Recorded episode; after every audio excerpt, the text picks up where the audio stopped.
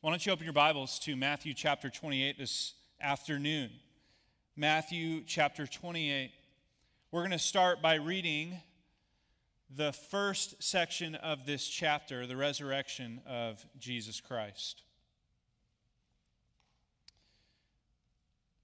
Matthew 28, we're going to start in verse 1.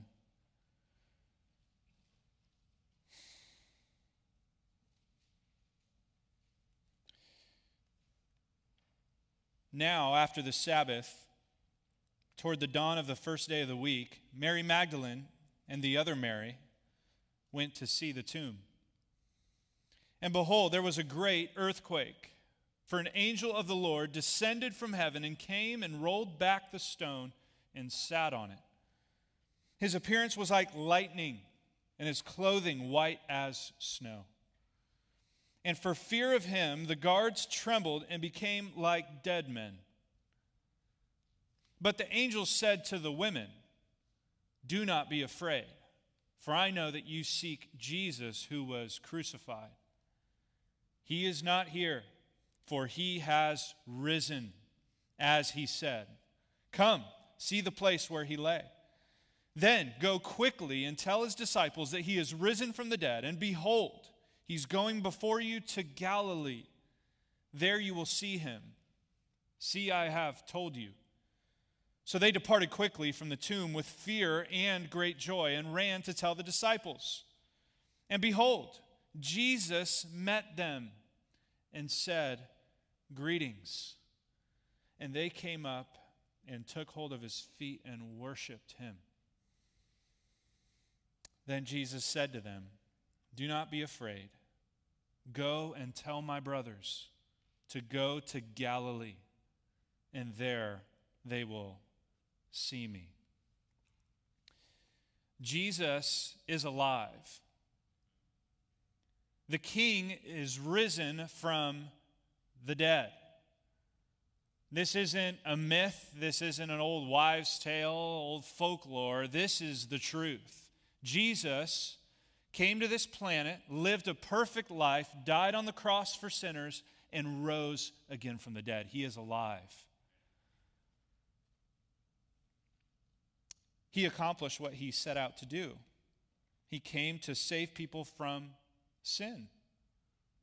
Again, he did so by dying on the cross and rising from the dead in their place, so that those who would believe in him would be dead to their sins. And they themselves, if they believe in Jesus, would be raised to new life in Jesus Christ. Jesus fulfilled his mission. He fulfilled his mission. So, my question for you today is what's yours? What's yours? In light of this great salvation that you've received, Christian, what is your mission? Why are you here? This is critical. This is so important for Christians to understand. There are so many people who attend church on Sundays. They read their Bibles, they even pray together, they raise good moral children, they live a moral life, but they've forgotten the mission. They've forgotten the reality of why they are still here. Listen, Christian, Jesus did not save you to make your life comfortable. Jesus didn't save you to protect you from the world or pull you out of it into the comfortable Christian bubble. Jesus didn't save you so that you could give your children a classic education. Jesus didn't save you so that you can purchase a wonderful house or live in safety. If you want all that, go to heaven. there you'll find true comfort, peace, safety, and you will be without the sinful muck of the world, only in heaven. So the question is when you were saved from your sins, when Christ transformed your life, why didn't he just rapture you up to heaven? Why are we still here? Well, it's because we have a mission. Christ has given us a mission. And the mission is this go and make disciples of all nations, baptizing them in the name of the Father and the Son and the Holy Spirit, teaching them to observe all that Christ commands them. That's our mission. This is our mission. Summit Bible Church. It's both corporate and individual. It's both the church's mission and the Christian's mission. It's global and local. It's to be applied here and elsewhere. And you'll be accountable for it in the end. Are you on mission? Are you missionally minded? Well, I'm kind of pushing the cart before the horse here, okay? Because we're going to split this passage into a three part series. And the passage that we're going to look at is verses 16 to 20 here in Matthew 28. You're in the chapter, verses 16 to 20. We're looking at the Great Commission. And today we're looking at the setup, if you will, the first three verses that kind of set up the command of the mission. So we'll learn more about our mission next week. And then the week following, we're going to just study one of the most comforting phrases in all of Scripture, that last section of the Great Commission. I am with you always to the end of the age. So today we start with the setup of the king's mission. The king's mission. And we're looking at verses 16 to 18 here in Matthew chapter 28. Look at verse 16 with me. It says this Now the 11 disciples went to Galilee, to the mountain to which Jesus had directed them. And when they saw him, they worshiped him, but some doubted. And Jesus came and said to them, All authority in heaven and on earth has been given to me. Go therefore and make disciples of all nations, baptizing them in the name of the Father and of the Son and of the Holy Spirit, teaching them to observe all that I have commanded you. And behold, I'm with you always to the end of the age. Go back to verse 16. Look at that first little phrase there. Now, the 11. 11 disciples. Well, if you think back, you'll remember there were 12, right? Jesus had 12 disciples. Where did one of them go? Well, we know from the earlier account in the gospel that one of them, Judas Iscariot, betrayed the Lord and killed himself. He's dead. Judas, this man who lived with Christ and did and participated in all the same things that the other disciples did, was now gone. He revealed himself to not be a true disciple, but he was in it for greed. And it just goes to show this is just kind of a sobering reminder. There's 11 of them. This is a sobering reminder that not everyone who calls themselves a disciple of Jesus Christ is a true disciple of Jesus Christ. There's now 11 men, 11 disciples left. And what makes these men unique, these 11? well, simply put, they just show up. They show up. I mean, these are not extraordinary men. These are ordinary men. Let's look at these remaining 11. We have some fishermen. We have a former zealot. We have a retired tax collector. A couple of tradesmen, maybe. Ordinary men. I would include ordinary and weak men. You remember Peter, the supposed strong man of the group? the outspoken one, he denied the Lord three times. Almost just as bad as a betrayal. And then the rooster crowed. And even after he had seen Christ risen from the dead, you know what Peter did? He went back to his old job, purposeless, aimless, and defeated. That's Peter, the leader of the pack. You have Thomas. You know Thomas's nickname? Doubting Thomas. Thomas didn't believe the testimony of the women who came to tell them that they had seen Christ risen from the dead. He didn't believe it. Thomas, in addition, didn't believe the disciples who saw him in that first appearance. Doubted the resurrected Christ twice and didn't believe it until he actually saw it and touched him. Doubting Thomas. And then you have James and John, the sons of thunder the sons of Zebedee, after seeing the resurrected Christ, these strong men, if you will, they just followed Peter back to the old job. Aimless, purposeless, defeated. These are the great disciples that receive the Great Commission. These are the men who would become apostles, who Christ would use to build the church. Ordinary men receive an extraordinary mission. Weak men receive extraordinary strength to accomplish the mission.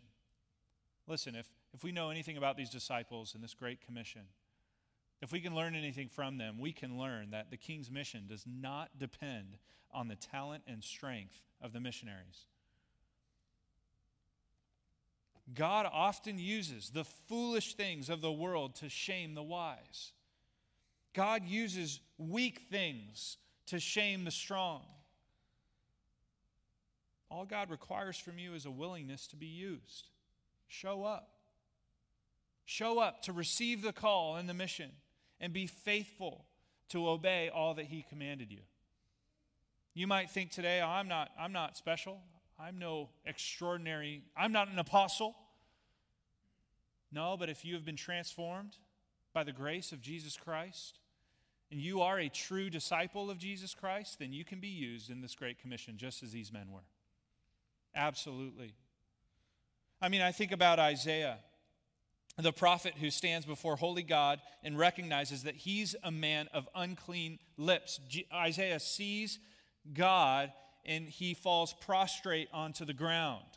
Immediately recognizes his utter weakness. He is unable to do anything because he is a sinner and he has sinned with his lips. But the God of mercy extends a coal. The seraphim comes with the coal and cleanses his lips. And after he's forgiven, God asks, Whom shall I send? And Isaiah just has enough strength to say, Here I am, send me. God uses weak men, God uses the sinner. God uses ordinary Christians to fulfill his extraordinary mission. God can absolutely use you if he can use these men. If God can take aimless, weak, even doubting disciples and give them purpose, strength, and assurance, he can do the same with us.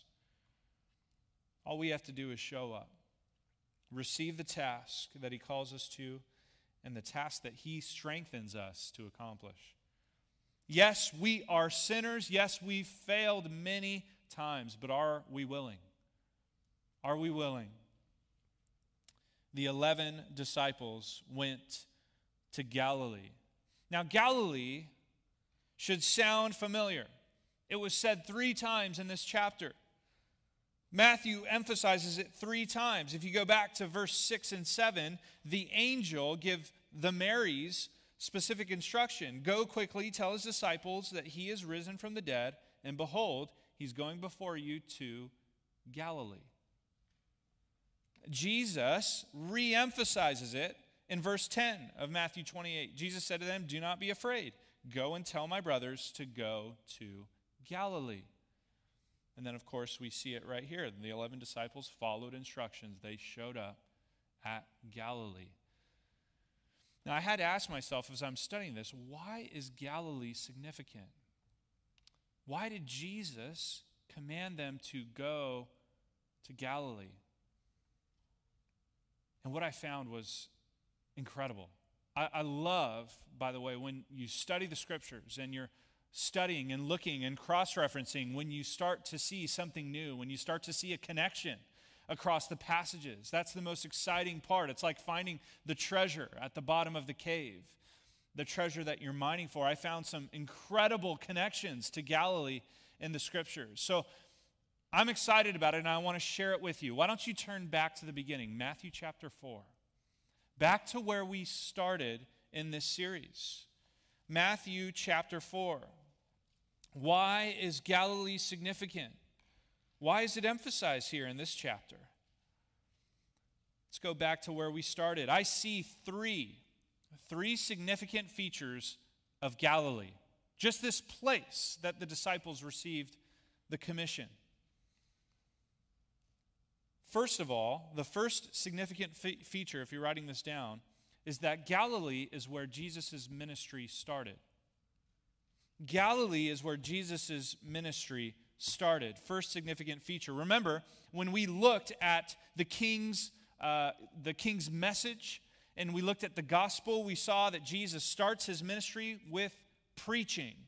In Matthew 4 17, we looked there, Jesus began to preach. That's how he starts his ministry, saying, Repent, for the kingdom of heaven is at hand. But what we didn't note at the time was where he started his preaching ministry. Just scroll up to verse 12. After he had been tempted in the wilderness, he heard that John had been arrested, and so he withdrew into where? Galilee. Interesting. Matthew notes, I would say, even emphasizes that Matthew both start or sorry, that Jesus both starts and ends his ministry in Galilee. Jesus comes full circle here. That's significant feature number one. Jesus both starts and ends his ministry in Galilee. And Matthew notes that. The second significant feature of Galilee is that this is where the disciples' ministry started also. This is where the disciples were called. You're in Matthew 4. Look back up to verse 18. While walking, Jesus, by the Sea of Galilee, he saw two brothers Simon, who's called Peter, and Andrew, his brother, casting a net into the sea, for they were fishermen. And he said to them, Follow me and I will make you fishers of men. And then he be, then in the next verses he calls the sons of Zebedee, James and John. Galilee is where the disciples' ministry started. Jesus takes them back to the very place that they were called, not coincidentally, but providentially. So while the disciples thought that they were going back to Galilee to resume their lives as fishermen, Jesus took them back to fulfill his promise and make them fishers of men. Wow.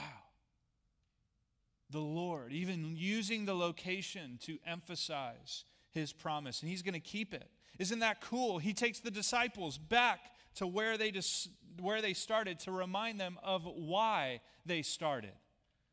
Jesus didn't call them to be continue as fishermen. He called them to be fishers of men, to make disciples to a great mission.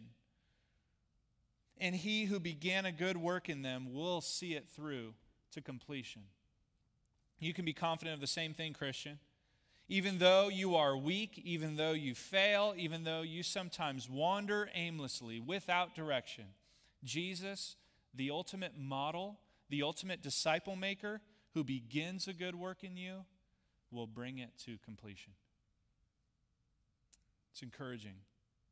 So, Galilee is where Jesus' ministry starts and ends. Galilee is where Jesus called the disciples, it's where their ministry started. And he brings them back to reemphasize his promise to make them fishers of men. And the third significant feature of Galilee is that Galilee is of the Gentiles. Galilee is of the Gentiles. We're in Matthew 4 still. I want you to go back to verse 13. Jesus withdrew into Galilee. And leaving Nazareth, he went and lived in Capernaum by the sea in the territory of Zebulun and Naphtali, so that what was spoken by the prophet Isaiah might be fulfilled. The land of Zebulun and the land of Naphtali, the way of the sea, beyond the Jordan, Galilee of the Gentiles. The people dwelling in darkness have seen a great light.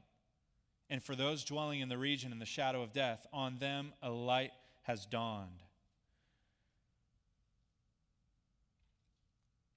Jesus starts his ministry in Galilee to fulfill a prophecy. The light has come. Jesus, the light of the world, has come even to the land of the Gentiles. See, the Jews thought Jesus was coming, coming for them exclusively. They thought Yahweh is our God and, and nobody else's. He was supposed to be their king to save them out of the nations. No, Jesus came to save sinners out of their sin. Men and women from every nation, including the Gentiles. His salvation, his light is offered to all the nations. Acts chapter 10. God shows no partiality, but in every nation, anyone who fears him and does what is right and acceptable to him. As for the word that he, was, that he sent to Israel, preaching good news of peace through Jesus Christ, he is Lord of all. You yourselves know what happened throughout all Judea, beginning in Galilee.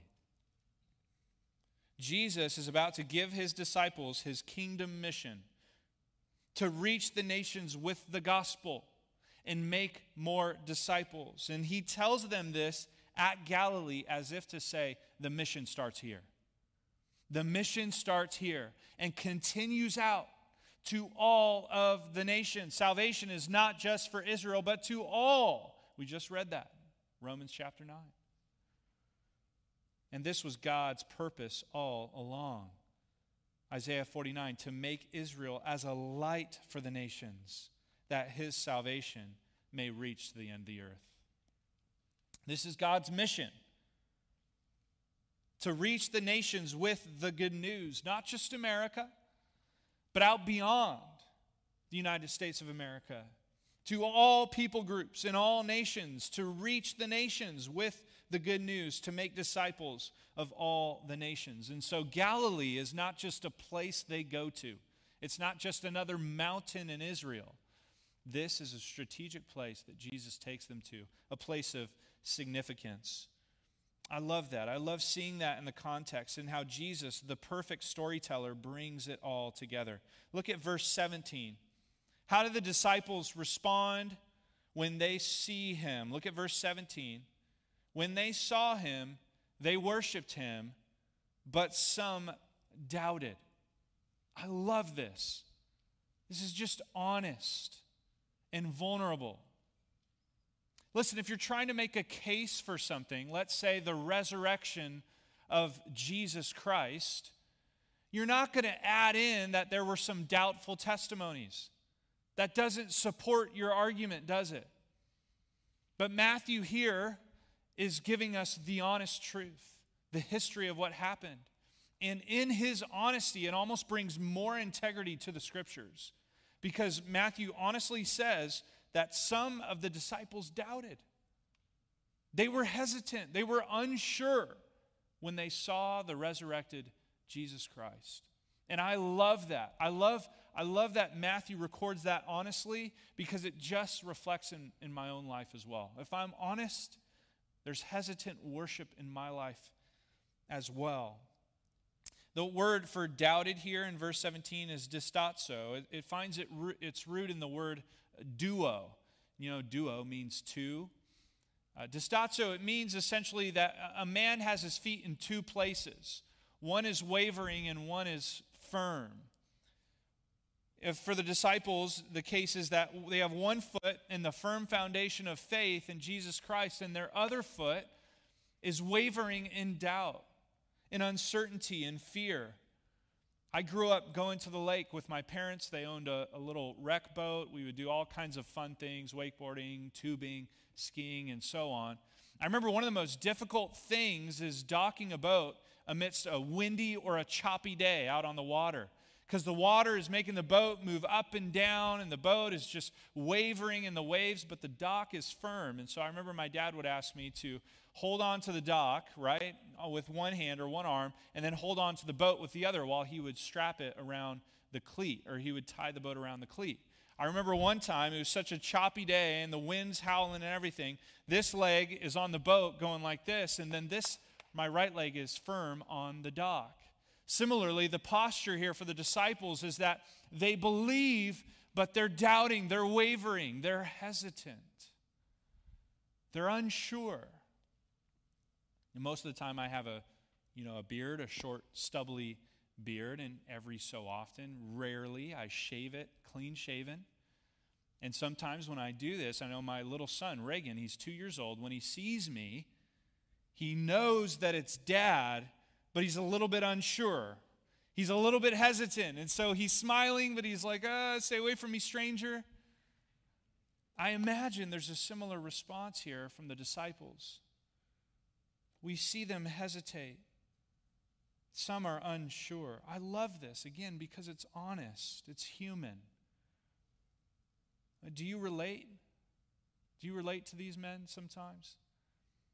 I don't want you to get the picture here that these are a, a, lineup of soldiers standing at attention, ready to receive their orders from their commanding officer. No, these are tattered men crawling up this mountain, unsure, scared. They're weak, but they're willing and they're worshiping. Doesn't that describe our faith sometimes? When the world around us is chaotic, we're unsure, there's not a lot of stability in life right now. We're unsure about what the government is going to do next. We're unsure about the posture of other people around us in such a vulnerable, volatile climate. But one thing we can be sure in is the rock, our Savior, Jesus Christ. And even though sometimes we approach Him in worship, we're unsure, we're doubtful, but we're there and we're willing. And God can use a worshiper like that. God can use a weak, even vulnerable, even sometimes unsure and hesitant worshiper. He uses these disciples. Ah, oh, man. I think about the father in Mark chapter 9 who begs Jesus to help his little boy who has this unclean spirit. He says, Jesus, if you can do anything, please have compassion on us and help us. Jesus says, if you can, all things are possible for those who believe. And I love the Father's response here. He says immediately, I believe, help my unbelief.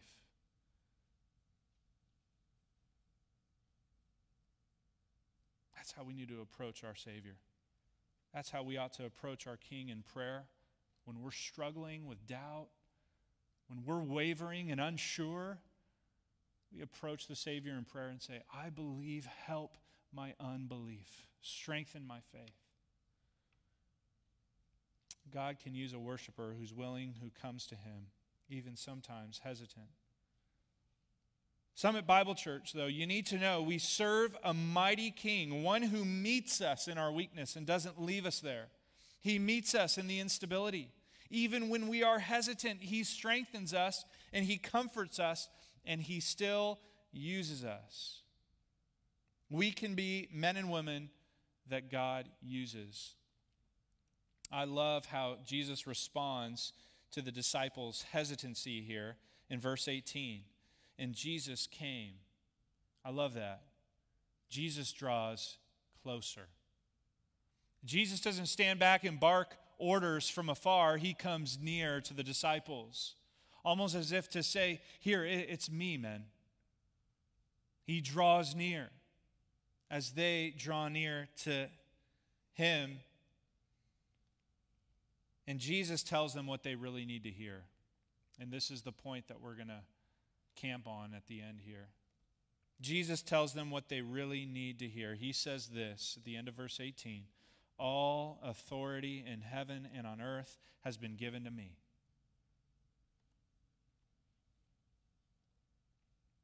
What's Jesus saying here?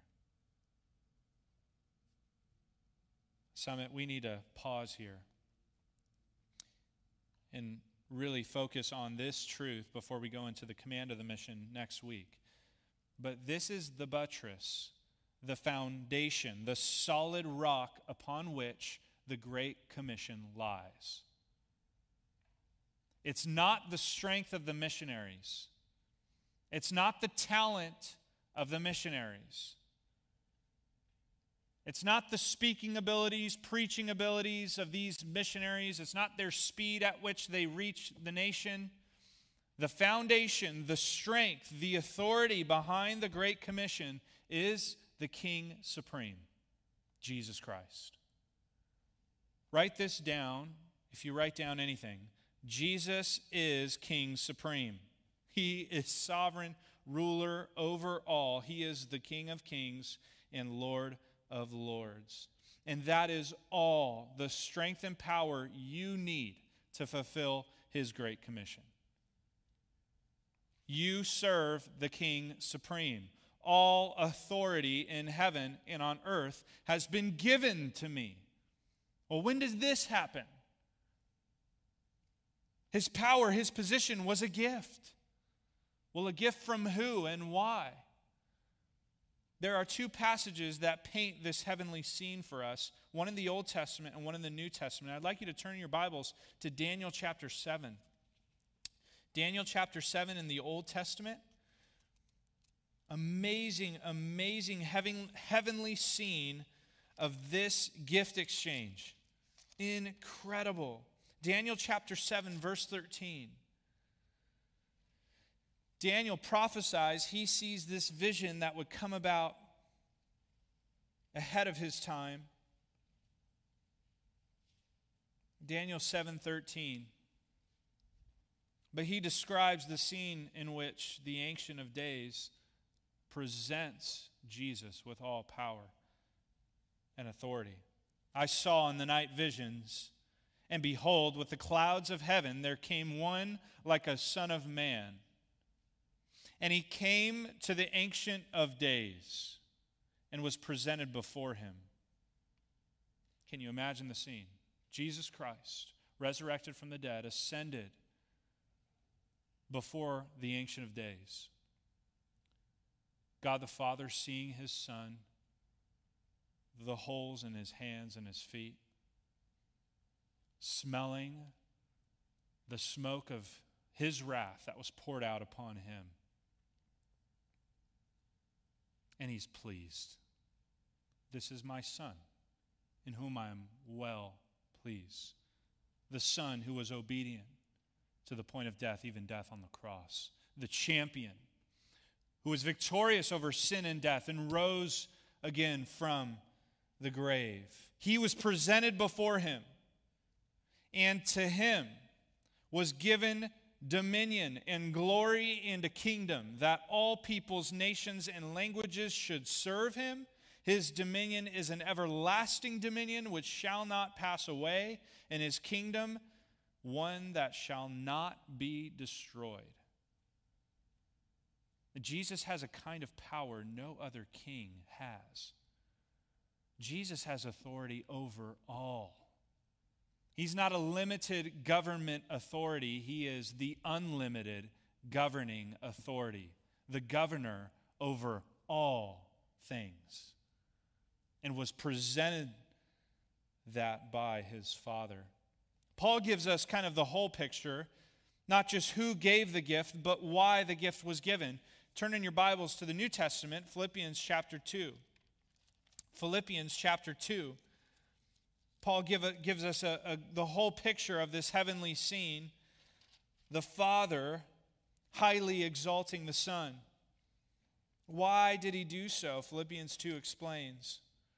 Philippians 2, verse 6.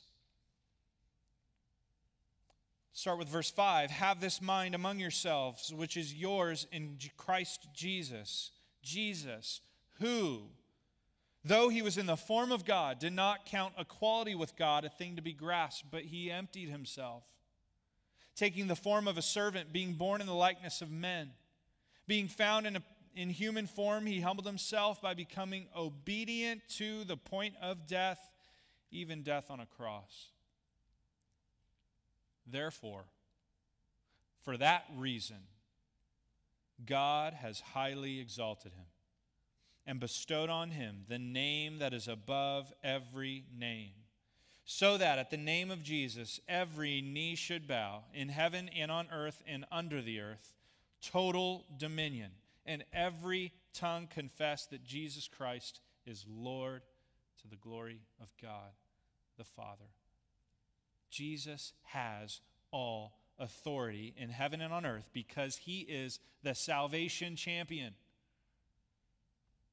He surrendered to the will of his Father. He surrendered his rights, his glory, his position. He became a man to fulfill all righteousness. He surrendered to death on a cross for your sake. And he rose victorious over sin and death, and so God highly exalted him. Jesus says, All authority in heaven and on earth has been given to me. What a statement! What a statement. This is our King. This is the King whom we serve. Now, why does this matter? Why does this matter for us to carry out his mission? Well, first of all, it should strike fear in our hearts for the true king who is above and over all. We should honor him and worship him above all and other kings. But why does it matter? Here's why. By his authority, Jesus not only has the right to issue the marching orders, but also the ability and strength to help you carry them out. By his strength, you fulfill the Great Commission. Looking and depending upon his strength, his power, his authority will give you the strength, the courage to complete and fulfill his great commissions. I, I love what Calvin says. Calvin says, Never, certainly, would the apostles have had sufficient confidence to undertake so arduous an office if they had not known that their protector sitteth in heaven and that the highest authority is given to him. For without such a support, it would have been impossible for them to make any progress. But when they learned that he to whom they owe their services is the governor of heaven and earth, this alone was abundantly sufficient for preparing them to rise superior to all opposition. Jesus says, I am king, king supreme. Therefore, go, fulfill my mission, and gather to me the people that I have already claimed. Man. Christian, don't forget who you really serve. Don't forget the King of Kings, the Lord of Lords. You serve the King supreme. He has all authority and power. He, only, he not only calls you to a great mission, but provides the power and strength for you to carry it out. This is the strength of the Great Commission. It is in Jesus Christ. It's not in the missionaries, it's not in us. Yes, we are responsible to go to carry it out. Yes, it's a great pleasure and joy to fulfill the Great Commission, to do what God has called us to. But just know this He doesn't need you, but He chooses to use you. What a privilege. Just another application point here. Can't help but say it. Let us not be so concerned about who is elected to American offices, but let us be motivated and driven by who sits above all earthly offices. Just a reminder of that. Which king do you fear? Which king do you serve? The supreme king with all authority or the little kings with very limited authority? Question remains Who will stand for the king who has all authority to fulfill his mission for his glory and our good? What an exciting setup for the words that Jesus is about to give in his great mission command. And we're going to look at that next week. Just remember, God can use anybody. He uses the 11 ordinary men with an extraordinary mission. That when these disciples see him, they respond and worship, hesitant worship, worship nonetheless. They were willing. And just a reflection of our weakness in our hesitancy, our doubts, go to the Lord if you're hesitant. Go to the Lord with doubts, with fears, with anxieties. Go to Him. Don't run far from Him, but go to Him. He'll meet you in your weakness, He'll meet you in your anxiety, He'll meet you in your fear. And He has an authority above all other authorities. He has a power above all other powers. You can trust Him. And you absolutely can serve him for his glory and our good. next week we look at the main command of this mission. Let's pray.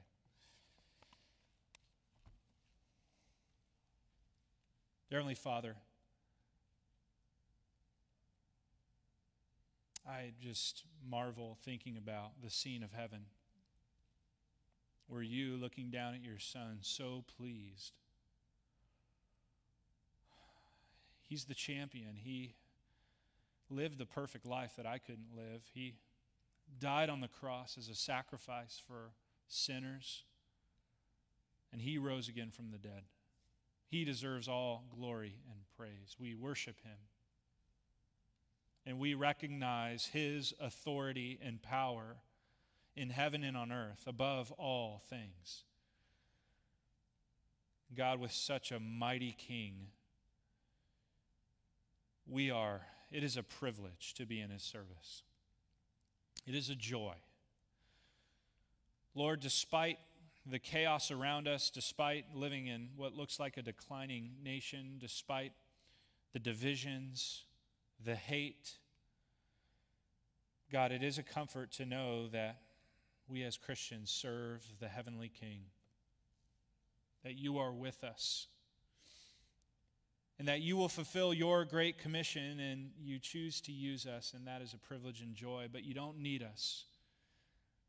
And Lord, we know that one day you will bring all your people to saving faith, saving knowledge in Jesus Christ, and then you're going to come back and you're going to rule here. And we look forward to that day. We look forward to that day. And God, I pray that you keep us hopeful, that you keep us joyful, that you keep us pressing on and looking forward, fulfilling our great commit or the great commission you've given us with the hope set before us of seeing you one day in heaven. In Jesus' name, amen.